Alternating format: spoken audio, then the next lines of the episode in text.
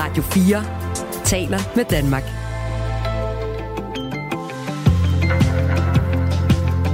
Velkommen til Radio 4 morgen. Det gik godt nok stærkt med Lars Bøje. Gav vide, om nye borgerlige snart tilhører fortiden. Rigtig god weekend fra Marie Hjemme. Står der en sms, som er kommet ind på 1424 her, allerede før vi gik på, Anne. Ja, og det er øh, meget passende, fordi vi kommer til at have en morgen, det kan vi lige så godt sige, med fokus på de øh, fuldstændig vilde ting, der sker i dansk politik. Som du kunne høre i nyhederne, Lars Bøge Mathisen er færdig som formand for Nye Borgerlige. Det er en øh, mail fra partiets hovedbestyrelse, som medlemmerne har fået, som flere medier også er i besiddelse af, der afslører det. Han er både blevet ekskluderet fra Folketingsgruppen og også fra partiet. Ifølge den her mail øhm, handler det her om, at Lars Bøge Mathisen skulle have haft et krav om at få overført ca. 350.000 kroner, som står på en intern underkonto i partiet, til sin egen private konto. Og den skulle bruges til en personlig brandingkampagne, som hovedbestyrelsen i hvert fald ikke mener har noget med nye borgerlige at gøre. Og så skulle han også have sagt, at han ville trække sig som formand, hvis de her penge ikke stod på hans konto fredag morgen. Desuden skulle han også have haft et krav om øh, en uopsigelig kontrakt på et øh, større beløb, som han vil have øh, de næste fire år, hvis han skulle fortsætte som formand. Ja, vi øh, kommer til at gå benhårdt efter øh, de resterende medlemmer af Nye Borgerlige. Selvfølgelig hovedpersonen selv. Alle dem, der kunne have noget øh, på hjerte i den her sag. Fordi det er øh, rasende interessant. Øh, og jo også historien om et parti, som, øh, som Marie skriver, i hvert fald er blevet decimeret ret voldsomt. Og så skete det jo i går, mens vi sendte Radio 4 morgen, at Venstres Stefanie Lose blev øh, præsenteret som ny midlertidig minister i SVM-regeringen. Mens øh, Jakob Ellemann fortsat er på sygeoverlov, så tager hun chancen som fungerende økonomiminister. Det har jo ellers været Troels Lund Poulsen, der har bidt over både økonomi- og forsvarsministeriet. Han havde bedt om aflastning, Troels Lund Poulsen, og skal altså fremover kun fungere som forsvarsminister, og det resulterer i, at Lose bliver fungerende økonomiminister. Vi øh, kommer til at tale med formanden for Venstre i øh, Syddanmark om det her skifte for Stephanie Lose. Hun øh, residerer jo ellers i, i Syddanmark, og hun går på overlov som regionsrådsformand for Venstre. Vi taler med formanden for Venstre i Syddanmark om 10 minutter. Vi kommer også til at tale om nogle andre ting, blandt andet en historie, som ifølge den uafhængige analytiker Oliver Alexander får alt for lidt opmærksomhed. Den handler om et skib, der har klare russiske forbindelser, og som han har øh, sporet via de data, der er om skibe i, øh, i det her område. Det hedder Minerva Julia, det her skib, og det er relevant at tale om, fordi han har kortlagt, at skibet, der var på vej til Sankt Petersborg i september, i otte dage har befundet sig i selv samme område som sprængningerne af Nord Stream-ledningerne. Og det synes han er lidt mystisk, så det skal vi have uddybet fra ham selv klokken øh, kvart i syv her til morgen. Vi hører meget gerne fra dig, hvis du har noget, du gerne vil bidrage med til dagens program på 1424. Særligt kan vi godt efterlyse allerede nu øh, nye borgerlige vælgere. Altså, hvad betyder det for dig, at uh, Lars Bøge Mathisen nu er fortid som formand i partiet, og at uh, gruppen er blevet halveret siden valget? Skriv ind på 1424, vi hører meget gerne fra dig. Uh, vi lægger ud med et arrangement, som uh, finder sted i næste uge, som er særdeles omdiskuteret. Her i studiet er det Anne Philipsen og Jakob Grosen. Godmorgen. Du lytter til Radio 4 morgen. På næste fredag vil mænd i farverige kjoler og høje stiletter optræde for børn på Frederiksberg Bibliotek. Frederiksberg Kommune har nemlig valgt at afvikle et dragshow for de små.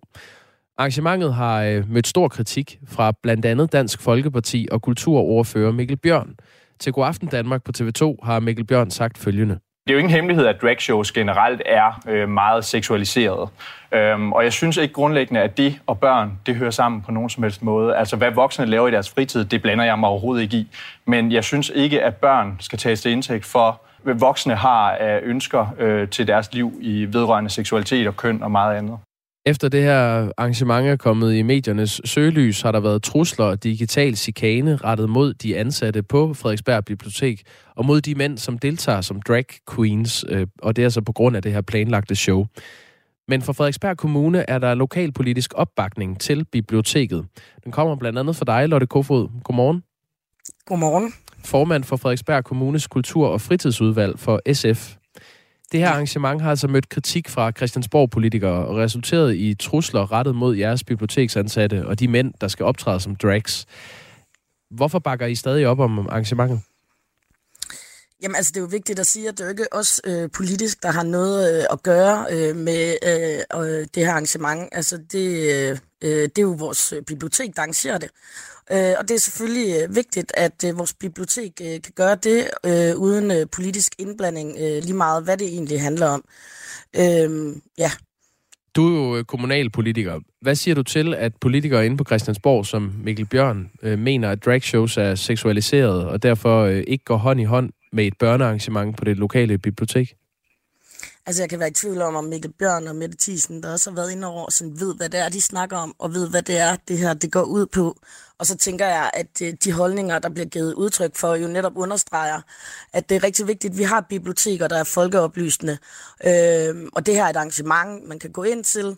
Øh, dagen efter er der tegn og lærer om fantastiske insekter, det kan man også gå ind til. Man kan også lade være med at gå ind til de arrangementer, hvis man ikke har lyst til det. Hvorfor tror du ikke, de har styr på, hvad de snakker om? Fordi at, øh, det, er jo, altså, det er jo sådan lidt mærkeligt at sige, at, øh, at der bliver puttet nogle holdninger ned over nogle børn, ved så, at vi skal putte Mikkel Bjørn og Mette Thiesens holdning ned over biblioteket, og dermed øh, sørge for, hvad, hvad er det, øh, eller forstå, at vi ligesom skal kontrollere politisk, hvad der skal øh, ske på et folkeoplysende bibliotek. Det er skræmmende. De lande, hvor man gør sådan noget, dem har jeg ikke lyst til øh, at komme ind i rækken af. Der, hvor man kontrollerer, hvordan øh, man øh, formidler ting øh, til befolkningen, om det er så børn eller voksne. Det er en skræmmende tanke og en skræmmende vej, øh, de her politikere er på vej nedad. Hvorfor er det egentlig vigtigt at afholde et drag-show for børn på Frederiksberg Bibliotek? Altså, det, som øh, jeg forholder mig til, øh, det er, at øh, det fantastisk fagligt dygtige personale, vi har på øh, Frederiksberg Bibliotek, de har øh, hvad hedder det, valgt at lave et arrangement, hvor de vil formidle på den her måde. Det er det, jeg støtter op omkring. Øh, ligesom jeg støtter op omkring alt muligt andet, så længe det holder sig inden for bibliotekslovens øh, rammer. Øh, det er vigtigt, at øh, vores medarbejdere kan formidle øh, og gøre deres arbejde. Øh, og det her det er en del af den formidling, som fagligt dygtigt personale øh, har valgt at lave omkring øh, René Tof Simonsens bog øh, Børnene fra Sølvgade øh, i den her omgang. Øh, og så nogle gange, øh, og eller ikke nogle gange, altid, så er det jo, der er jo forskellige ting, der bliver formidlet på vores biblioteker. Men hvorfor lige et, øh, et drag-show for børn? Altså, det er jo ikke, det er jo ikke helt almindeligt, at, øh, at den type arrangementer henvender sig til børn. Det handler jo om det, som bogen handler om. Det handler, at bogen handler om fire børn, som er ensomme, som finder tryghed i en familie, hvor der er to fædre, og den ene har stridthår, øh, og klæder, altså, tager nogle gange nederdel på, øh, og, og, og det handler om den bog, og så har man så ligesom valgt øh, at tage udgangspunkt i, i, i det. Så det er jo ikke seksualiseret eller noget som helst. Øh, det er jo først efter, at altså, bogen er ikke seksualiserende, arrangementet er ikke seksualiserende. Øh, det er jo først blevet et problem, fordi at der er nogle politikere, der synes, de skal blande sig i det her. Øh, det er jo, ja, altså jeg ved, jeg har faktisk lidt svært ved at finde ord for, hvorfor forrygt jeg synes, det er. Arrangementet finder sted om en uge på Frederiksberg øh, Bibliotek i Frederiksberg Kommune. Børn mellem 2 og 12 år kan opleve drag queens og dertil hørende musik og udklædning, makeup og dans. Og det er altså, som du også siger, inspireret af øh, børnebogsforfatter og tidligere model René Tof Simonsens børnebog Børnene fra Sølvgade. Aftenen er opdelt, så der er underholdning for de 2-6-årige et sted, og for de 6-12-årige et andet sted. Og hos de ældste deltager to drag queens ved navn Diana Diamond og Didi Cancerella. Øh, manden bag personen Diana Diamond hedder Magnus Lykke Johansson. Og han fortalte til uh, God Aften Danmark, at han er blevet mødt med dødstrusler forud for arrangementet. Vi skal lige høre, hvad det var, han sagde til, til TV2. Ja, det er egentlig øh, utrolig svært ved, at øh, specielt oven på sådan noget dødstrusler. Øh, øh, jeg har ikke før oplevet noget lignende på den her måde, og havde egentlig troet, at Danmark var et forgangsland for det her det går ud over mit arbejde. De, altså, det er jo lidt min virksomhed. De anklager for at være pædofil. Hvordan forholder du dig til, at en mand som Magnus Lykke Johansson reelt set er bange for at gøre sit job til det her børnearrangement i, øh, i Frederiksberg Kommune? Jamen, altså, jeg synes, det er forfærdeligt øh, på alle måder. Øh, vi har et ansvar omkring, øh, at, øh, at øh, sikkerheden skal være i orden. Jeg kan ikke bestemme, om Magnus øh, og også øh, Diana Diamond og Didi Concerella, tror jeg, det er. Øh, om de, øh, hvad hedder det, øh, øh, om de kommer, det håber jeg, de gør. Øh, men, men selvfølgelig er, er deres, øh, kommer deres personlige sikkerhed først. Øh, vi skal prøve at stille alt øh, til rådighed, så de kan føle sig så sikre øh, som overhovedet muligt. Øh, det, er, det er jo Frederiksberg øh, Bibliotek, som har lavet arrangementet. Det er dem, der, mm. der står for det. Øh, det har du som formand for Kulturudvalget ikke rigtig noget at gøre med. Men hvad mener du om, at biblioteket laver et arrangement, som fremkalder trusler til de optrædende? Jamen, det er jo lige meget, om det er jobcentret, eller om det er på vores bibliotek, eller hvor det er fuldstændig uacceptabelt. Altså fuldstændig uacceptabelt, at vores ansatte skal udsættes for de her ting. Og også øh, de to mænd, som, som, som kommer som drags. Altså det er, det er fuldstændig uacceptabelt. Jeg kan simpelthen... Øh, altså, men det viser jo på en eller anden måde også, at øh, man rammer plet, fordi vi har da øh, om noget øh, brug for oplysning øh, på det her øh, område. Øh, både, altså, og vi vokser op med, at, at det her det ikke er noget, der er farligt, og, og så videre. Altså, man kunne lidt øh, have håbet, at, at de mennesker, der sidder og, øh, hvad hedder det, og sidder og truer vores personale og så videre, at de måske var lidt mere oplyste. Øh, ja. To sms'er her, du lige kan forholde dig til. Den ene kommer fra Tommy, som skriver, drag er en kink. Man er blind, hvis man ikke kan se, at det er seksuelt. Okay, men det var bare uenig Altså, øh, okay. Altså, hvad skal jeg sige til det? Det, det, det, det er jeg uenig i. Det er et svar. Uh, en anden besked, der står, Godmorgen, kan forældre ikke bare holde deres børn væk, hvis de ikke ønsker, at de skal deltage, eller er det i skoleregi? Det er ikke i skoleregi, det er fuldstændig ligesom dagen efter, at du kan gå ind og, øh, på vores bibliotek og deltage i arrangementet, tegn og lære om fantastiske insekter. Du kan komme, du kan lade være med at komme. Kommer du selv, Lotte Kofod? Jeg er desværre på, øh, hvad hedder det, i Jylland, øh, men, øh, men jeg overvejer faktisk, om jeg skal, hvad hedder det, øh, øh, aflyse en øh, hel øh, familieferie, fordi jeg simpelthen har, har brug for at komme ned øh, og bakke øh, det her arrangement op. Nå, okay, så det kan være, man finder dig på Frederiksberg Bibliotek om nu? Det kan være, det, øh, ja, nu må se, hvordan det hele det udvikler sig. Lotte Kofod er altså formand for Kultur- og Fritidsudvalget i øh, Frederiksberg Kommune for SF, og, øh, og I fastholder det her arrangement. Tak fordi du var med. Det gør vi bestemt. Det var så lidt. Hej hej. Hej. Klokken er 17 minutter over 6. Kevin skriver, godt svar, Lotte. Du er ikke enig, og derfor er det bare rigtigt, det du siger. Øhm, præst skriver, er der slet ikke noget rigtigt eller forkert i Danmark længere. Bare fordi man kan noget eller må noget, betyder det ikke, at det hverken er en god idé eller det rigtige at gøre. Der er også en, der skriver, drag queens er god humor. Ungerne vil elske, at det kan være lidt frægt, fordi børn prøver sjove ting. Total bøllebob. Du er velkommen til at, at give din stemme øh, til kende på 1424.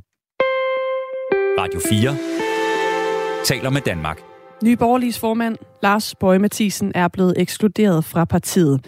Og øh, det dykker vi lidt ned i nu ved at tage et kig. Øh, jeg skulle til at sidde ned ad Memory Lane, men det er jo egentlig i virkeligheden ikke så længe siden. Fordi den 23. februar, der talte vi med Lars Bøge Mathisen. Det var i forbindelse med, at flere medlemmer var blevet ekskluderet fra partiet. En skæbne, han jo så også selv øh, lider nu. Og vi synes lige, at der er nogle af de her citater, som øh, er interessante at høre i dag, i lyset af, at han altså nu også er fortid som formand. Dengang, øh, da han var øh, relativt sådan nyvalgt formand, der spurgte vi ham, øh, hvordan han ville lede Nye Borgerlige, og lad os lige høre. Men, men når jeg driver en, øh, et, et, et firma og et, og et parti, og parti er jo også et firma, øh, så bliver det drevet øh, professionelt, og, og alle, der skal være i Nye Borgerlige, og alle, der skal agere i Nye Borgerlige, forventer selvfølgelig, at de agerer fuldstændig professionelt, som vi har gjort en virksomhedsstand virksomhed. Vi spurgte ham også, om man som nye borgerlige vælger så kunne forvente, at den ballade, der var i partiet på det her tidspunkt, ville fortsætte. Og til det, der havde han et klart svar. Nej, det skal man ikke. Øh, nu, er, nu rydder vi op, og, øh, og så kigger vi fremad. Og ja, vi fik et rigtig godt valg, og øh, vi gik jo 50 procent frem. Øh, og, og vi regner absolut med at gå frem til, til det næste valg igen. Det er jo klart, at når der er sådan en stormfuld periode, jamen, så er det også forventeligt, at man sandsynligvis skal se det lidt i meningsmålingerne. Men øh, nu har vi fået ryddet op. Ja, nu er der blevet ryddet op, sagde han dengang. De gik 50% frem ved valget. Nu kan man så sige, nu er de øh, tilbage ved øh, øh, det gamle udgangspunkt. De har nemlig mistet halvdelen af folketingsgruppen i Nye Borgerlige siden valget øh, i november 2022. han nåede at få lidt over en måned som formand for Nye Borgerlige, Lars Bøge Mathisen, og har ellers været rundt, også her på Radio 4 en del, for at forklare, hvad han ville med Nye Borgerlige, men det når han altså ikke at, at gøre mere ved. Det her det handler blandt andet om, at han skulle have haft et, et krav til... Øh, ja, nu, nu kan jeg læse op, hvad, hvad Jesper Hammer skriver. Han er øh, organisatorisk næstformand i Nye Borgerlige, og øh, han giver øh, udtryk for, på vegne af hovedbestyrelsen i en mail til alle medlemmer, at Lars Bøge Mathisen helt uhørt, skriver Jesper Hammer, har henvendt sig med et krav om at få overført ca. 350.000 kroner, der står på en intern underkonto i partiet til sin egen private konto til en personlig brandingkampagne. Og derudover skulle han også have bedt om at få en øh, uopsigelig kontrakt på fire år for at forblive form, som formand for øh, Nye Borgerlige, og den kontrakt skulle stå i 2,6 millioner kroner hen over fire år. Det er en strid om penge på den måde, som nu øh, har ført til, at Nye Borgerlige altså skal ud og finde en ny formand. Øh, den proces begynder nu, står der også i det her øh, brev. Men indtil det er sket, så bliver det hovedbestyrelsen i øh, partiet, som sådan i fællesskab vil varetage ledelsen, lyder det også i den her mail. Uanset om man er nye borgerlige vælger eller ej, så kan alle se, at øh, der er en nedsmeltning i gang i nye borgerlige. Og hvis du øh, sidder og har sympati for nye borgerlige, egentlig også hvis du ikke har, så hører vi gerne fra dig på øh, 1424. Men altså, hvis du har stemt på nye borgerlige, så er du særlig vigtig at, at høre fra her til morgen. Øh, hvad betyder det her for dit forhold til nye borgerlige? Og kunne du stadig fortsat finde på at stemme på øh, partiet øh, i fremtiden? Hvem vil du gerne se som formand? Ja. Vi hører meget gerne fra dig på, på 1424. Radio 4 taler med Danmark. Nu skal det handle om noget andet, der også er sket i dansk politik i løbet af det seneste døgns tid, fordi vi har fået en ny midlertidig minister. Venstre Stephanie Lose er ny øh, midlertidig minister i SVM-regeringen. Demens øh, Jakob Ellemann Jensen stadig er på sygeårlov, at hun nu tager chancen som fungerende økonomiminister. Det har indtil nu været Venstres Troels Lund Poulsen, der har siddet på den post, men han har så også på det seneste været forsvarsminister. Og nu har han altså bedt om aflastning og skal fremover kun fungere som det forsvarsminister. Og det betyder altså så, at Stefanie Lose nu er fungerende økonomiminister. Det lød blandt andet sådan her fra den fungerende økonomiminister i går. Det er jo øh, en særlig situation, fordi det er på den baggrund, som det er. Øh, men når det så er sagt, så er det jo også, også for mig en helt særlig situation at stå her og det er en opgave, som jeg vil gå til med ydmyghed og glæde mig til at kaste mig over. Så selvfølgelig er det også en stor dag at blive minister. Det tænker jeg, det skal være. Godmorgen, Leif Krarup. Formand for Venstre i Syddanmark. Hvad var din første reaktion, da du fandt ud af, at Stefanie Lose nu overtager posten som økonomiminister, så længe Ellemann er sygemeldt? Øh, jamen, altså, jeg tror, det er en meget fin løsning på, på den situation, vi, uh, vi står i. Uh, jeg er sikker på, at Stephanie har det, der skal til for at kunne, uh, kunne hjælpe os igennem indtil til Jacob er klar igen. Hvad er det, der gør, at hun har det, der skal til? Jamen, øh, hun har, selvom hun ikke er så gammel, så har hun utrolig mange års erfaring i politik. Øh, og hun har jo, siden hun blev regionsformand her i Syd, der har hun jo egentlig vist, at hun, øh, hun kan, kan både håndtere de store tal, der drejer sig om økonomien, og hun kan samarbejde bredt til alle sider.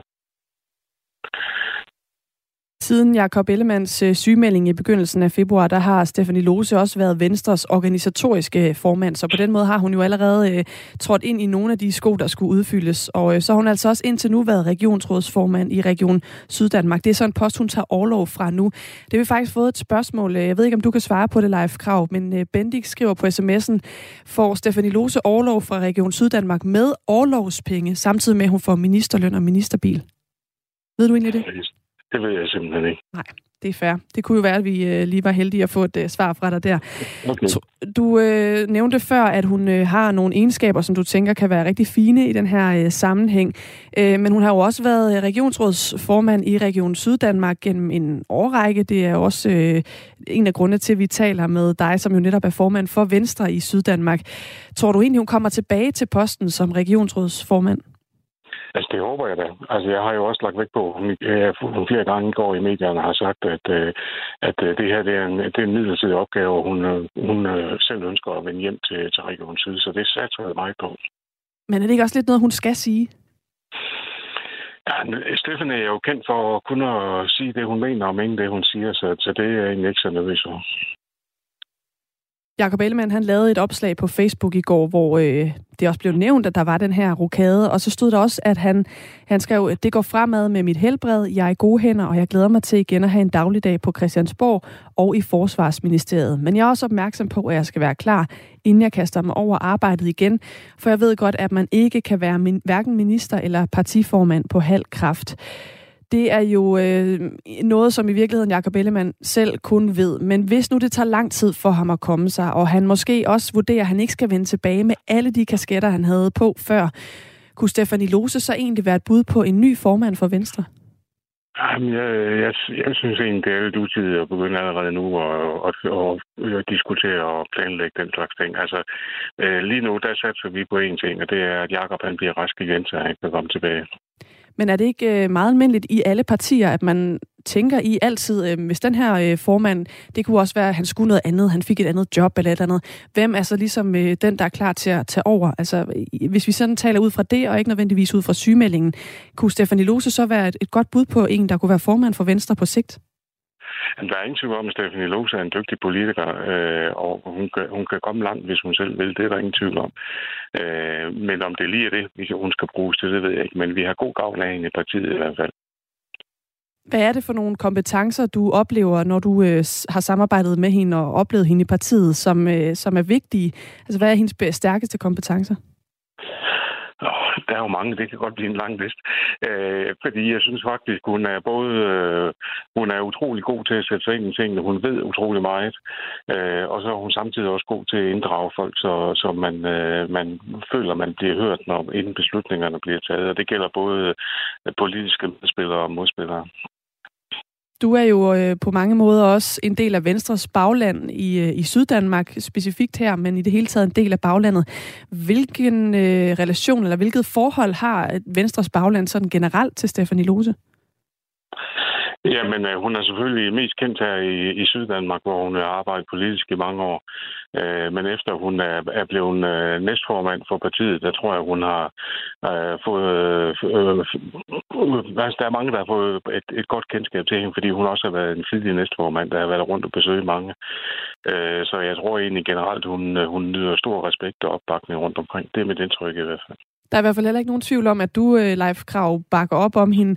Altså, øh, når du siger det, så kan jeg jo ikke lade være med at tænke, er der ikke også nogle områder, hvor hun øh, har nogle mangler, eller noget, hvor du tænker, det her, det, øh, det har hun også brug for at, at blive bedre til? Øh, eller er hun fuldstændig ufejlbarlig i dine øjne? Nej, jeg tror ikke, man kan sige, at hun er udfarbart. Hun er, hun er et ægte menneske. Øh, I virkeligheden så tror jeg måske, at hendes største fejl det er, at hun engagerer sig for mig, der har svært ved at slippe det politiske. Det tror jeg, hun skulle blive bedre til at, at give slip på en gang imellem.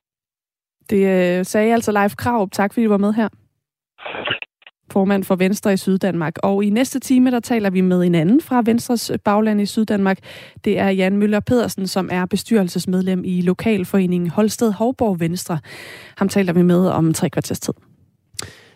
Der kommer mange sms'er på øh, Lars Bøjes eksklusion øh, fra Nye Borgerlige. Lars Borg Mathisen, hvis du lige har stået op, så er han ikke længere formand for øh, Nye Borgerlige, kan vi øh, overbringe dig øh, nyheden om. Og det sker altså efter, at øh, hovedbestyrelsen har truffet øh, en, en afgørelse om øh, Lars Bøje.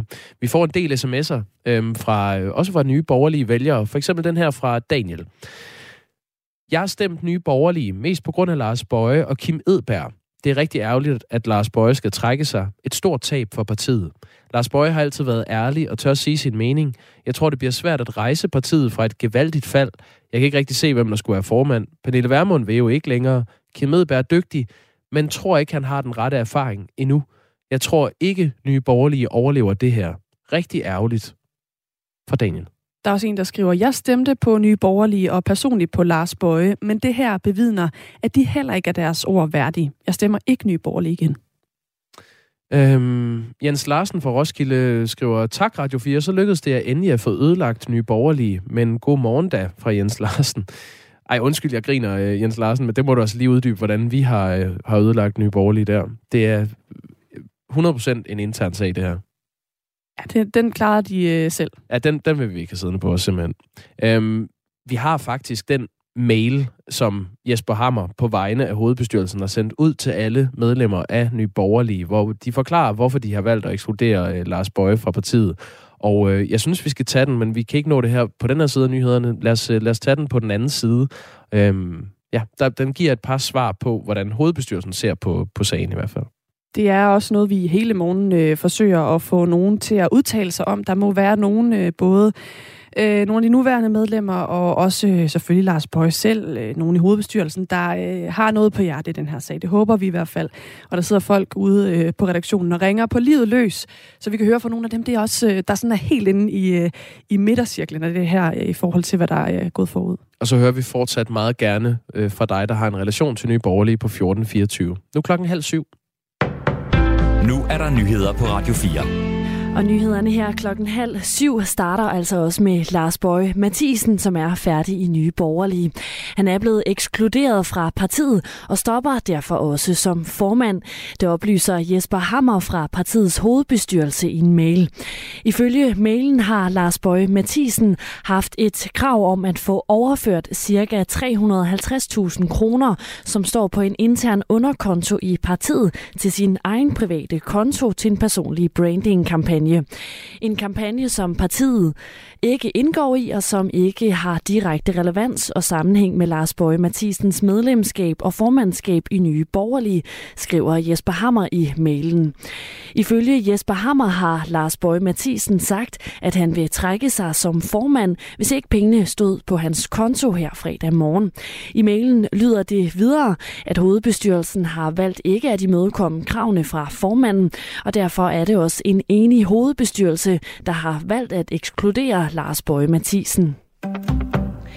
Mindst syv personer er dræbt, og mindst otte personer meldes såret i en skudepisode i den tyske by Hamburg. Episoden fandt sted i et lokale tilhørende Jehovas vidner i går aftes. Det skriver det tyske medie Bild. Politiet i Hamburg skriver på Twitter, at der blev affyret skud i en kirke. Indtil videre er der ingen pålidelige oplysninger om motivet til forbrydelsen, skriver politiet. En formodet angrebsmand kan være blandt de døde efter skyderiet, oplyser politiet ifølge nyhedsbyrået AFP. Vi har intet, der peger på, at en gerningsmand er på flugt, oplyser politiet videre. Et nyt varslingssystem skal erstatte beredskabsmeddelelser og de fysiske sirener. Systemet ventes at blive lanceret af de danske myndigheder til april. Det forklarer direktør i Beredskabsstyrelsen Leila Renberg. Det, som vi nu får, det er et øh, system, der går direkte ind på den enkeltes mobiltelefon med en høj øh, lyd, som gør, at man kan høre, at der er noget her, jeg skal læse, og så står der faktisk, hvad er det, der er sket, og hvad er det, man skal gøre som borger.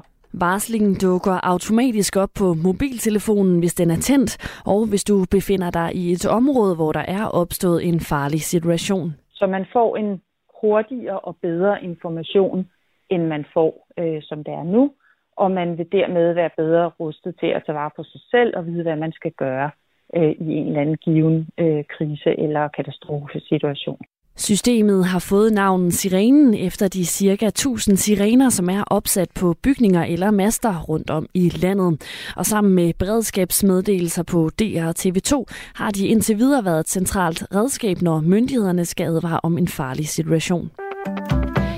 Og så slutter vi nyhederne i Kina, hvor Xi Jinping, som ventet, er blevet valgt som Kinas præsident af den nationale folkekongres. Det oplyser kinesiske statsmedier. Med en tredje præsidentsperiode, så bryder Xi Jinping klart med sine forgængere, som stoppede efter to perioder. Og dermed er, har han udviklet sig til den mest magtfulde leder i generationer i Kina.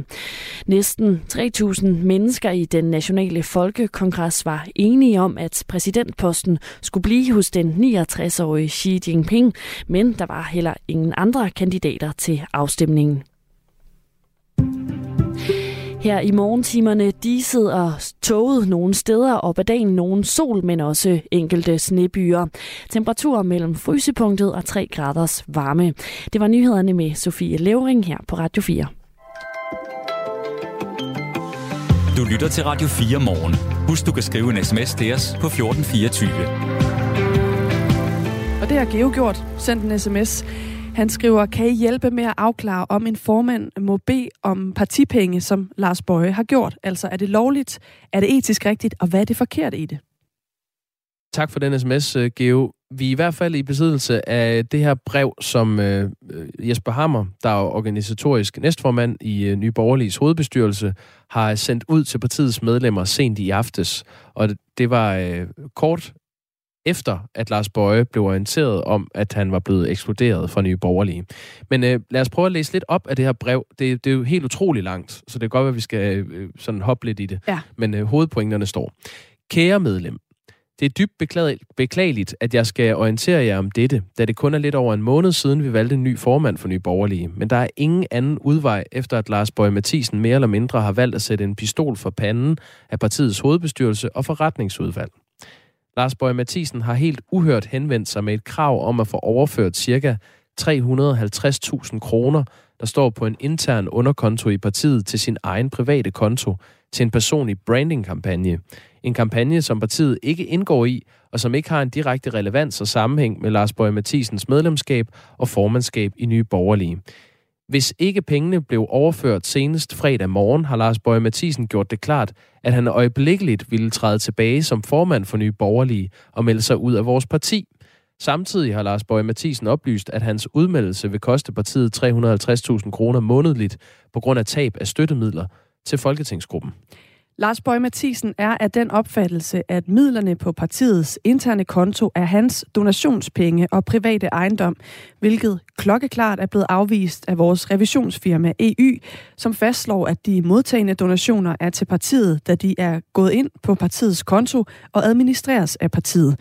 Det er indiskutabelt ikke Lars Bøge Mathisens personlige donationer, fastslår revisorerne. Og så kan vi hoppe lidt i det. Der er lige et, øh, et afsnit, som er lidt mere øh, sådan juridisk tungt, men så står der så. Vi har så sent som i efteråret 2022 i hovedbestyrelsen vedtaget et sæt etiske retningslinjer for håndtering af donationer, hvor der er truffet beslutning om en høj etisk standard, der ønsker at overholde såvel lovgivning som intentionen med lovgivningen. I den konkrete sag her har det oplyste formål ikke noget med partiet at gøre, og det anerkendelsesværdige formål mangler ligeledes, ligeledes på hovedbestyrelsesmødet valgte vi derfor ikke at imødekomme Lars Bøge Mathisens krav om at få overført donationsbeløbet til sin private konto.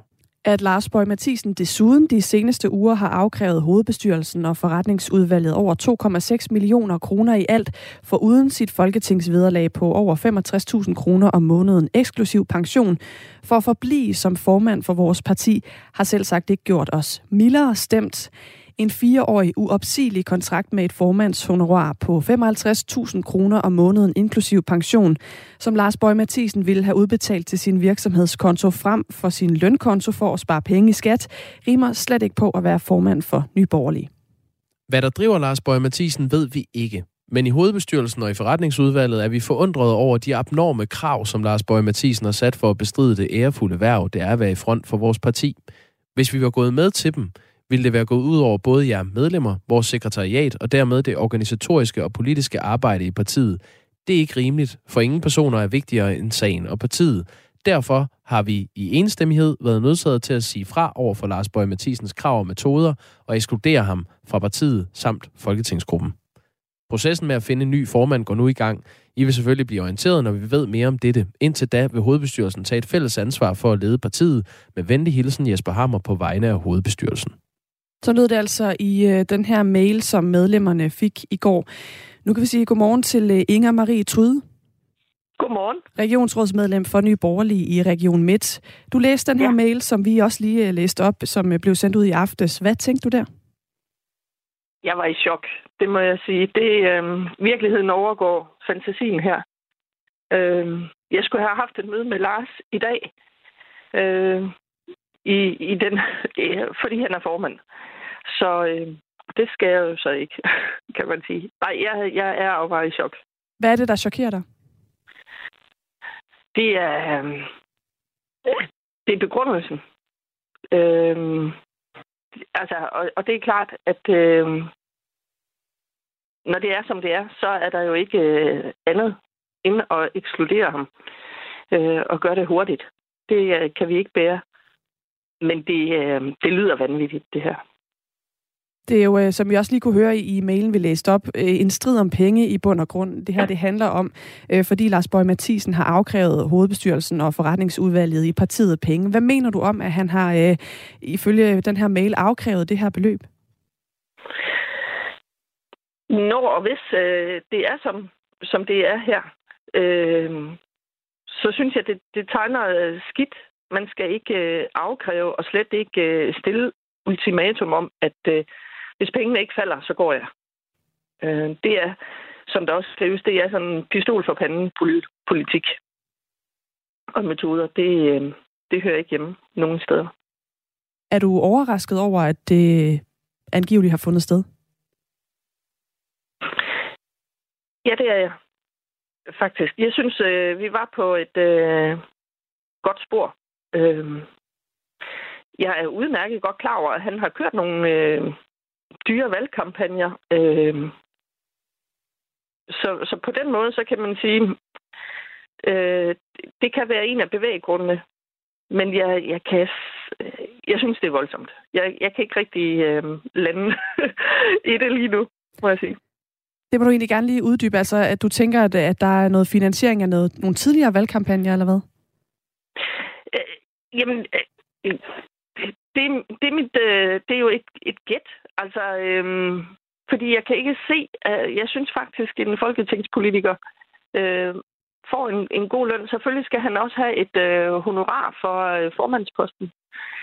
Men, øh, men den her måde at gøre det på og, og, øh, og presse så voldsomt, øh, det, det kan jeg slet ikke øh, finde en begrundelse for. Er du ked af, at Lars Bøge Mathisen ikke længere er din formand? Ja, det er jeg, fordi øh, nu skulle vi have ro på. Øh, altså, som et, et, jeg skulle have haft et møde med ham, øh, og det havde jeg faktisk set frem til, at øh, vi skulle se at få noget ro på, og jeg ville gerne vide, øh, hvad er retningen. Øh, så, så jeg, er, ja, jeg, jeg er chokeret, og jeg er ked af det, fordi vi har den bedste politik overhovedet. Så det ødelægger jo billedet og, og arbejdet for den politik, jeg ønsker at føre. Det tidligere medlem af Nye Borgerlige, Mikkel Bjørn, øh, som øh, forlod øh, faktisk partiet i protest over formandsvalget her, han beskyldte øh, Lars Bøje for at være en solorytter dengang. Beviser det her, at Mikkel Bjørn havde ret i det? Det må man sige.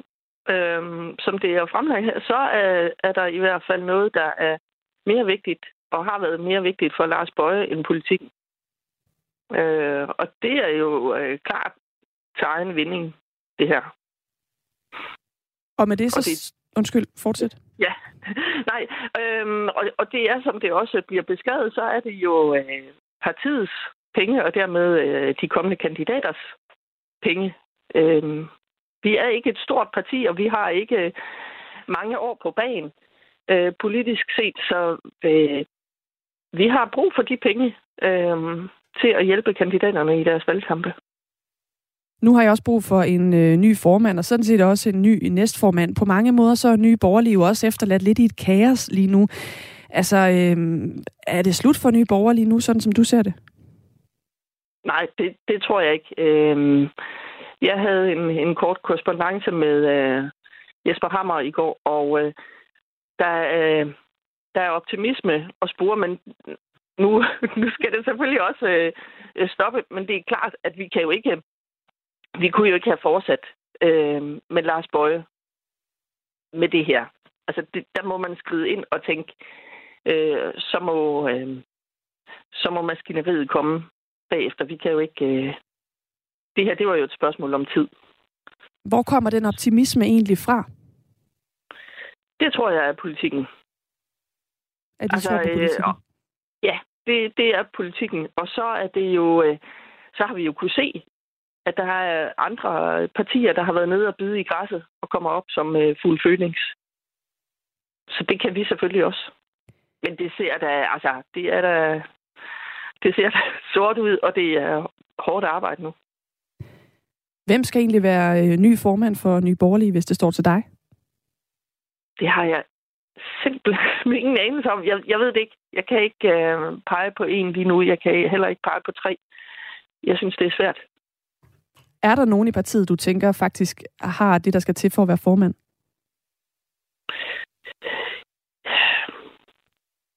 Ja, det er der nok øh, ude i i landet. Altså, jeg, jeg tror, vi bliver nødt til at kigge på en model, hvor det er, er en uden for, for Christiansborg. Hvem kunne det være? Jeg ved det ikke. Men jeg tror, vi bliver nødt til at... Og, og der skal altså have flere skuldre til at bære, øh, bære opgaven nu. Tak fordi du var med her til morgen, Inger Marie Tode. Selv tak. Så kan vi jo gå direkte videre til et øh, tidligere medlem af Nyborgerliges hovedbestyrelse og nuværende løsgænger i Vejle Byråd, Rune Bønnelykke. Godmorgen. Godmorgen. Du blev ekskluderet fra partiet den 21. februar, så det er stadig et, et relativt øh, nyt, åbent sår, øh, går jeg ud fra. Årsagen til den her eksklusion var, at, øh, at du havde ageret illoyalt og havde lavet det, man kaldte partiskadelig virksomhed. Nu er du så åbenbart i samme båd som Lars Bøge Mathisen, må man øh, forstå. Ja, og jeg kan forstå, at, at da vi ringede til dig for, for kort tid siden, der var du øh, faktisk ikke øh, klar over, at Lars Bøge var blevet ekskluderet. H- hvad mener du om, at han er, han, han er ude? Jamen, det er korrekt faktisk. Det, det var jeg ikke klar over. Og så vil jeg gerne sige til min egen ekskludering, jeg har jo faktisk anfægtet det flere gange på, på mail og telefonisk, men har aldrig fået, øh, fået noget svar. Så øh, Nej. det, der er sket her med, med Lars, vil jeg sige, øh, jeg er faktisk ikke overrasket over, at det er sket. Jeg, jeg kender Lars' personlighed og hvordan han ser tingene, så, øh, men det er da beklageligt for partiet. Hvad er det ved Lars Bøge Mathisens personlighed, der gør, at du ikke bliver overrasket over, at han bliver ekskluderet? Uh, ja, man kan jo sige, uh, erfaringer med lederskab kan jo variere, og som du selv uh, nævnte tidligere, uh, nu her, jamen, så er der jo nogen, der har kaldt ham en solorytter, og jeg har aldrig set ham uh, som en, en person med lederevner heller. Uh, altså, uh, kan du sige noget mere om det? Altså, hvad, hvad det er i, i hans personlighed, der gør, at, at det ikke kan overraske dig? Fordi det er jo, det er jo relativt... Uh, det er jo ret vildt, at han kun har siddet en måned på formandsposten, og nu bliver smidt helt ud af partiet. Altså, hvad, hvad er det, der gør, at... Øh, synes du, han er en skidt fyr, eller hvad, hvad skal vi forstå? Jeg skal ikke sidde her og sige, at, at Lars er en, en skidt fyr på den måde. Jeg siger, at, øh, at for at du skal drive en, en sag eller et parti, så skal man jo fagne alle medlemmer af partiet, uanset hvor man er placeret. Man er nødt til at lytte til, hvad der bliver sagt. Også selvom der er måske nogen, der ikke er helt enige i det hele, men man skal fagne det hele, og det synes jeg, der har manglet på det sidste i, i den borgerlige. Men da Mikkel Bjørn forlod øh, Nye Borgerlige, så sagde han, at Lars Bøge Mathisen er en solorytter, og det, det mener du, ja. at, at han har ret i? Det bakker jeg Mikkel op om, ja. Nu hvor Lars Bøge er ude, kunne du så have en fremtid i Nye Borgerlige? Ja, det har jeg slet ikke en kommentar til. For det første, så kan jeg slet ikke se, hvordan partiet det egentlig hænger sammen i dag. Øh, hvad er formandskabet? Hvad er der tilbage? Hvilke medlemmer sidder der i partiet? Øh, altså, det er jo, øh, det er jo en kæmpe, kæmpe opgave, der ligger der.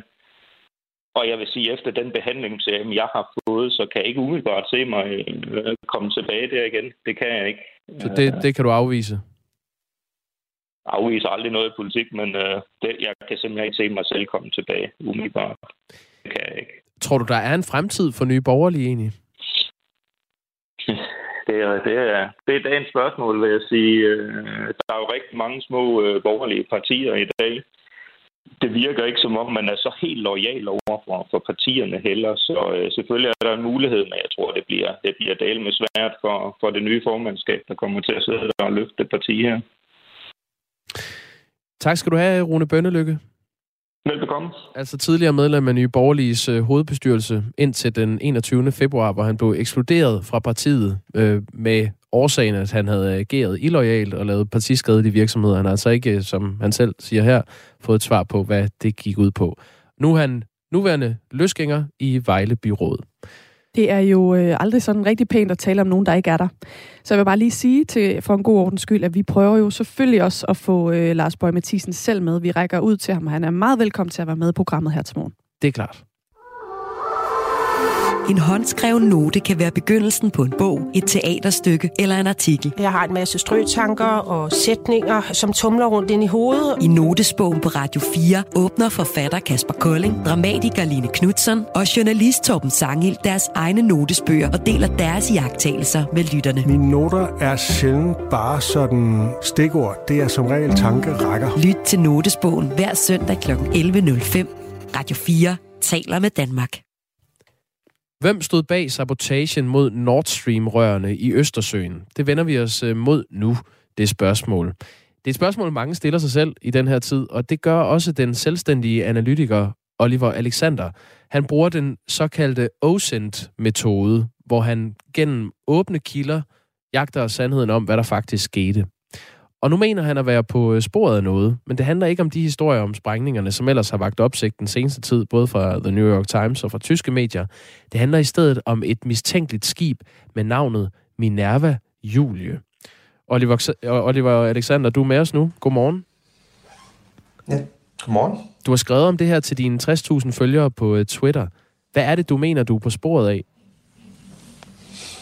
Man kan sige, der er jo det her græske tankskib, som bliver brugt til at, hovedsageligt til at fragte russisk olie, der er så meget mistænksomt har været lige omkring der, hvor sprængningerne skete på Nord Stream 1, mellem den 5. til den 13. september.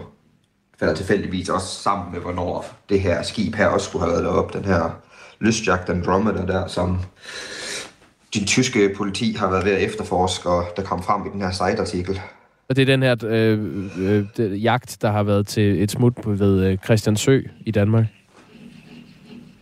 Ja, det er den, der var ved Christ, eller den Christiansø mellem den 16. og den 18. Hvad, hvad peger det her på? Altså, hvem, øh, hvem kunne have ansvaret for sprængningen af Nord Stream-rørene? Man kan sige, det er jo svært at sige. Der er jo stadig rigtig, rigtig mange brækker, der mangler i det her puslespil, og mange spørgsmålstegn, der bliver stillet, man kan sige. Jeg synes måske, at den her artikel, der kom i site, den kan måske hjælpe med at svare lidt på nogle af spørgsmålene, men jeg synes også næsten, den skaber lige så mange spørgsmålstegn, som den egentlig svarer. Så man kan sige, som det er lige nu, så synes jeg, det er meget svært at pege på en, der ligesom skulle være skyld i det. Jeg vil, sige, vil ikke udelukke Rusland. Man kan sige, de har stadigvæk motiv for at gøre det, og midlerne til at gøre det, og man kan sige, det her tankskib, hvis det er involveret, det har forbindelser til Rusland, så det vil, jeg vil i hvert fald ikke udelukke dem. Altså, det, så for lige at, at skære det ud i pap, det du har fundet ud af, det er, at, at der er et skib ved navn Minerva Julie, som har sejlet rundt øh, over de steder, hvor rørene er blevet sprængt i luften, kort tid før det skete. Øh, og det, det, det sejlede rundt i otte dage uden øh, grund på vej fra Rotterdam til St. Petersborg, og det mener du er mystisk. Er det, er det korrekt forstået? Øh, ja, det er korrekt forstået. Det sejlede, ja, det sejlede fra den 5. til den 13. Så lige to-tre uger inden sprængningerne, men i samme tidsrum som at det her skib med den her jagt her skulle have været deroppe også. Hvordan er du kommet frem til det her?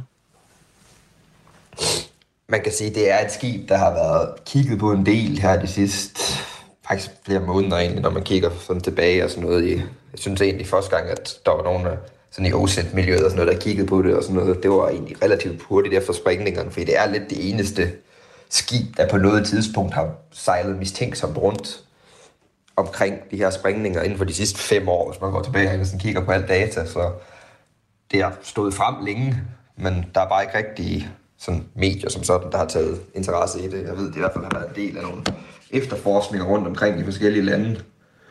Men øh, jeg ved ikke lige, hvor det er ført hen indtil videre. Du bruger op til 10 timer om dagen på at nærstudere, hvad der egentlig øh, fandt sted i Østersøen, da Nord Stream-rørledningerne blev sprængt i september sidste år. Og så bruger du så den her øh, OSINT-metode, hvor du gennem åbne kilder øh, prøver at finde ud af, hvad der øh, faktisk er, øh, er sket. Hvad er den her OSINT-metode? Hvad går den ud på, og hvad er det, du kan konkludere ud fra den? Man kan sige, open source intelligence, det er jo at benytte åbne kilder til tingene. Så det er jo kilder, hvor man ikke behøver sikkerhedsgodkende til andre ting for at få fat i dem. Det er kilder, man også skal dele med alle, så man ligesom kan være meget åben omkring det arbejde, man laver. Det er en af fordelene ved det. Du indsamler satellitdata, det kan være AIS tracking data eller sådan nogle ting. Men alt, hvad man ligesom indsamler og bruger som evidens, kan man lægge frem for andre folk. Og så kan man ligesom også sige, så kan andre folk også gå det igennem efterfølgende, så der er ikke det her tillidsspil på samme måde med, at man skal tro på en anonym kilde, der siger ditten, eller en anonym kilde, der siger det. Ulempen er så, at du ikke får adgang til, øh, til klassificerede oplysninger. Ja, det, det, dem kan man selvfølgelig ikke rigtig få adgang til, men dem kan man heller ikke, man kan sige, dele som sådan. Så på det punkt, så er der ikke så meget i det. Men det kunne være fint nok at vide. De, de ved sikkert helt vildt meget mere, end de kommer ud med. Der har de seneste dage været en del opsigtsvækkende historier øh, som relaterer sig til, hvem der kan have stået bag sprængningerne af, af Nord Stream i september. Der kom en fra The New York Times forleden. I, I den artikel hævder anonyme amerikanske embedsfolk at være i besiddelse af efterretninger, der indikerer, at en pro-ukrainsk gruppe står bag eksplosionerne i Østersøen. Ifølge blandt andet øh, Die Zeit, altså det tyske medie, stod seks personer bag øh, de her eksplosioner. De lejede angiveligt en jagt i Polen af en virksomhed, som to ukrainere står bag. Ombord var ifølge øh, den her øh, historie en kaptajn, to dykkere, to dykkerassistenter og en læge, som alle brugte professionelt forfalskede pas. Og tysk politi mener til synlædende, at de spor peger mod Ukraine. Du mener, at der er huller i de historier. Øh, hvad er det for nogle huller? Øhm, der er en del huller i den, kan man sige. Man kan starte med at sige, at øh, den første artikel fra New York Times, den var meget...